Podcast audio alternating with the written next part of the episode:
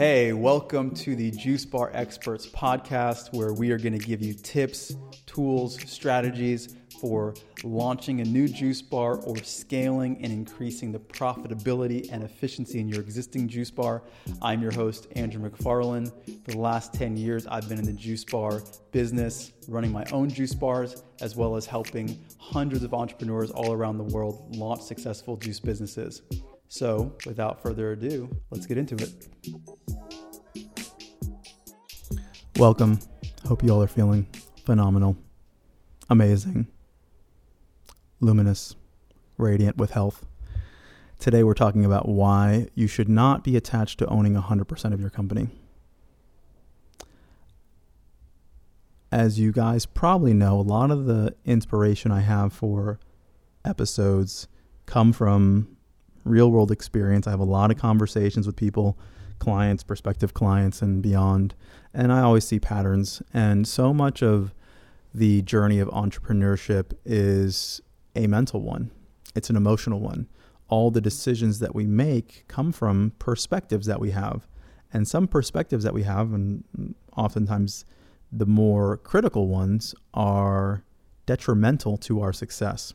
And this is one of them there are many people, you might find yourself in this group, who hold owning 100% of their company as a badge of honor. I want to own 100% of my business because I want to say that I own 100% of my business. Or I have attachment issues where I'm not um, able to bring other people in to support me or to invest in my company or so forth because I don't want to just have to deal with more people overall. And what I will say is this, okay?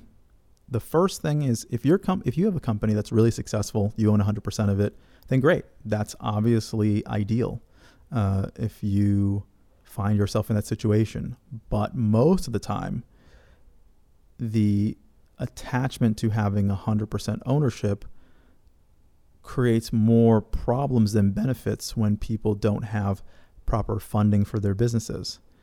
So what happens is is that people may feel like they're giving up control when you don't have to give up control because you can still maintain majority ownership and control of your company and therefore be able to dictate what happens in your business but it doesn't mean that you're going to own 100% of everything and as the you know saying goes, it's much better to own 50% of something really really big than 100% of something that doesn't even exist. And so many times you have to really consider what the long-term goal is and trajectory for your business and are you holding on too tightly in order to uh, which is ultimately limiting you from getting to where you ultimately want to be? And that is the question because most of the time people are scared to have investors come in to support them with their business, maybe give some small amounts of equity away to people who are going to help them in a significant fashion, whatever the situation is. And yes, I think with that, you have to understand all of the nuances of the terms of getting into these kinds of agreements. But if I was to distill the purpose of everything that I'm sharing is don't get overly attached because a lot of times you are going to need help in so many other realms. This realm right now that I'm discussing is mostly financial. And what does that mean? Because when you have a company, you have something that's valuable, you need to figure out incentives to get people to come in and support you with your business financially um, in terms of their knowledge and their time.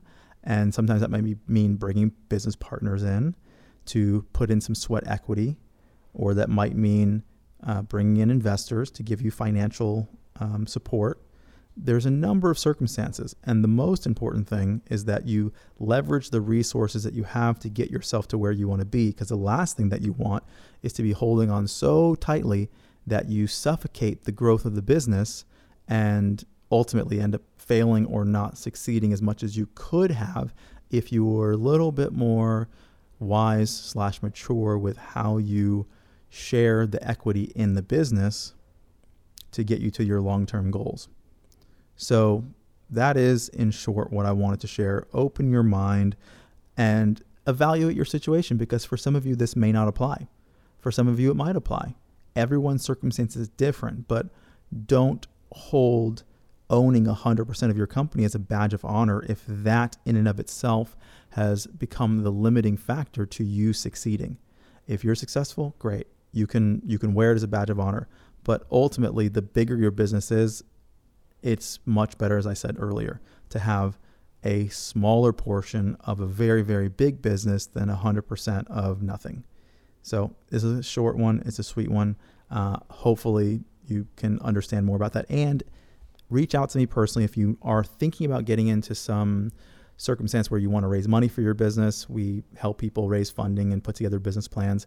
Reach out to me at andrew at startajuicebar.com. And I'm happy to discuss what the standard terms are, what we see, ways that you can approach this so you can have a mature outlook and a an effective approach to growing your business. So that is the message for today. Wishing you guys well, and I'll talk to you soon.